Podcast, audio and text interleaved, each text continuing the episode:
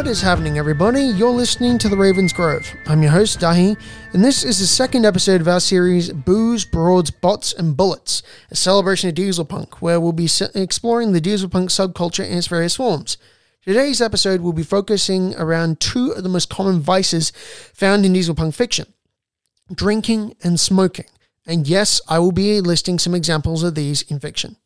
Now, before I go any further, as you can probably guess, this episode of The Raven's Grove features the following trigger warnings alcohol mentions, crime mentions, tobacco mentions, drug mentions, adultery mentions, murder mentions, gun related violence mentions, and corruption mentions. So if any of those are a trigger for you, please give this episode a miss. Right, so in the words of Cowboy Bebop Spike Spiegel, three, two, one, let's jam. Now, as I mentioned in the first episode of the series, there are many different flavors of diesel punk, but there, there are some common tropes that can be found in many of the different subgenres. For example, most of the diesel punk fiction I've read or seen has a very large proportion of the characters either smoke, drink, or both. This is actually one of the myriad influences from both the actual jazz age and from film noir. See, in the Jazz Age, by which I mean the time period from the end of World War I in 1918 to the end of the 1940s, smoking was not only extremely common, tobacco companies would actually claim that quote unquote physicians eh, had said that smoking was good for you and that their brand of cigarettes were the best for, among other things, soothing irritated throats and helping treat asthma. Of course, in the modern day, the health hazards of smoking are well known and documented across different scientific papers and journals across the globe. And I should also point out that the vast majority of the so called physicians that were used in the ads uh, by the cigarette companies were actually paid actors. In addition, nowadays, extremely graphic warning labels are plastered across every possible container of tobacco in many different countries. Those risks and warnings don't stop characters in diesel punk stories smoking like chimneys, though, due to the chain smoking being an extremely common habit in film noir. In the case of Bigby Wolf from the Fables comics and the Wolf Among Us video game series from Telltale Studios, smoking is actually a necessity. You see, Bigby is literally the big bad wolf from the fairy tales, but he's in human form. And by the way, the Fables series counts as neo noir, so for me, it counts as diesel punk. So my point is, Bigby is the sheriff of Fabletown, which in the series is a region in New York City that uh, populated by these people called fables, which are basically the characters in the fairy tales we were told growing up. Like Mr. Toad from Wind in the Willows, Snow White, Goldilocks and the Three Bears, Beauty and the Beast, Red Riding Hood, the Three Pigs, they all make major appearances, or, in the case of Snow White, are vital characters in the series in their own right. Now, the thing is, Bigby is still the big bad wolf from the stories. But in order, in order to travel to New York with the rest of the fables following the destruction of the homelands, Bigby allowed Snow White to wound him with a silver dagger. This me- allowed him to transform into humans, which means that technically Bigby is a wolf wearer, by which I mean that he's a wolf that can turn into a human.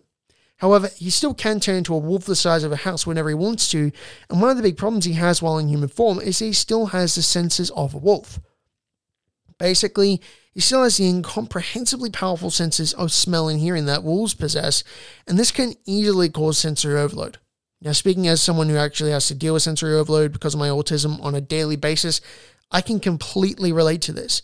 But how Bigby deals with it is quite unique. You see, Bigby chain smokes cigarettes in quantities that no one I've ever encountered in fiction has come close to, including John Constantine, so the smell will help drown out his sensory overload with all the smells, millions of smells in New York. Thankfully, as a fable, Bigby is functionally speaking immortal and heals from the damage the cigarettes cause nearly instantly. But even with this habit, he still has to exert a truly insane amount of willpower to filter out the millions of sounds and smells found in New York City. Now, the next common trope found in both film noir and dieselpunk is one that most people associate with the genres, perhaps even more than the smoking. I'm talking about drinking alcohol. The uh, classic film noir hero will invariably drink like there's no tomorrow, with the only main exceptions to this rule being if the hero is a law enforcement agent working for a government run organization during Prohibition. This is seen in Brian De Palma's excellent film from 1987, The Untouchables, where the character of Eliot Ness, played by Kevin Costner, doesn't drink a drop of alcohol until the film's conclusion. By the way, if you're after a really good gangster film, try The Untouchables out. It's got a phenomenal soundtrack by Ennio Morricone, some of the best acting of Kevin Costner's career, and honestly, Rob De Niro is flawless as Al Capone. Be warned though, it is very violent and graphic. But if those aren't triggers for you, then my advice is give it a watch. Getting back on topic here, there are several types of alcoholic drinks that turn up a lot in dieselpunk fiction.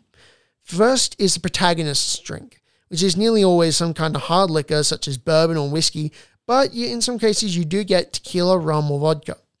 These drinks are usually drunk without a mixer and either drunk on the rocks, meaning with ice, or neat or straight, which means without any mixers or ice. In fact, for the protagonist of a diesel dieselpunk story to drink a cocktail is actually quite rare, with the vast majority of cocktails being drunk by a protagonist being very simple and also very strong.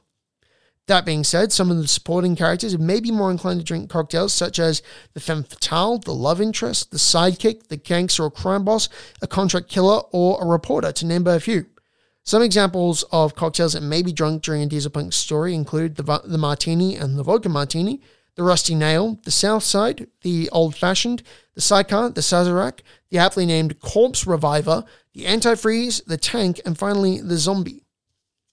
Now, like I said, those are just some of the cocktails, and many of those were actually from the 1920s, 30s, and 40s.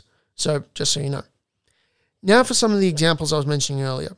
Now, for example, the character of Theodore Wiseman in the troubleshooter story The Wise Man Says he drinks a rusty nail which is a cocktail made by mixing three parts scotch with one part whiskey liqueur in a tumbler over ice. While the main character in the Troubleshooter series, Mick Trouble, spelled T R U B B L E, drinks bourbons like Jack Daniels or Bulleit, and he drinks them neat, meaning without having anything added to them and without ice. This shows that Mick is the protagonist and that Wiseman is a secondary character. However, also in the Troubleshooter series, the Sinoid known as Hunter Valentino drinks straight absinthe without anything else. Now, traditionally, when you drink absinthe, you've got to mix it with, you pour it over a sugar cube to help weaken the flavor or dilute it so that it's not outright that strong. But the reason that Hunter drinks it is partly due to his being a synthetic android, hence the term synoid, and thus needing to alcohol to recharge his fuel cells, but it also shows to serves to show the reader the hunter is a clearly not your standard character because absinthe is very rare to find a diesel punk character drinking, and b that he's a complete and total badass, which take it from me, he is. Moving away from the Troubleshooter series, we turn to a series that was actually one of my first experiences with diesel punk as a genre. I'm talking about the Phryne Fisher franchise, which is both the books by Kerry Greenwood and the, quite frankly, incredible TV show on the Australian TV channel ABC One. If you're not familiar with the franchise, the um, the Right Honourable Miss Phryne Fisher, to give her a full title, is a 20 something woman in 1920s Melbourne, Australia, who is not only fabulously wealthy, despite growing up in poverty in the slums of pre World War I Melbourne, she's also a razor sharp private detective and a classic example of a femme fatale. Seriously, both the books and the TV show are amazingly well done. And if you're after a really riveting story set in the 1920s, I cannot recommend it highly enough. The first novel in the series is called Cocaine Blues, if you want to look up for yourself. Now, as she's an extremely wealthy femme fatale from the 1920s, Phryne's drink choices are quite different from what you'd normally expect from women in that time period. She drinks scotch and champagne quite often, which instantly mark her out of the ordinary for that era. As generally speaking, women in the time period before World War One didn't usually drink that much scotch unless they were part of like artistic or fringe uh, groups in society. Once you start getting to the 920s, it starts to become a bit more common. But realistically, it wasn't really socially acceptable outside of very artistic or bohemian circles for women to drink scotch in that time period. However, according to the official Phryne Fisher website, she also enjoys the occasional cocktail. The cocktails most commonly found in the books, as endorsed by the author Kerry Greenwood, are the old fashioned, the sidecar, champagne punch, sherry cobbler, the martini, the maiden's prayer, the fallen angel, and the Negroni. So that's just in part two of the series, folks. In the next episode, I'm going to be talking about the technology that you find in dieselpunk fiction. And that's all for today. Thanks for listening to the Ravens Grove. I've been Naheem. You've been awesome. I'll talk to you in the next episode. See ya.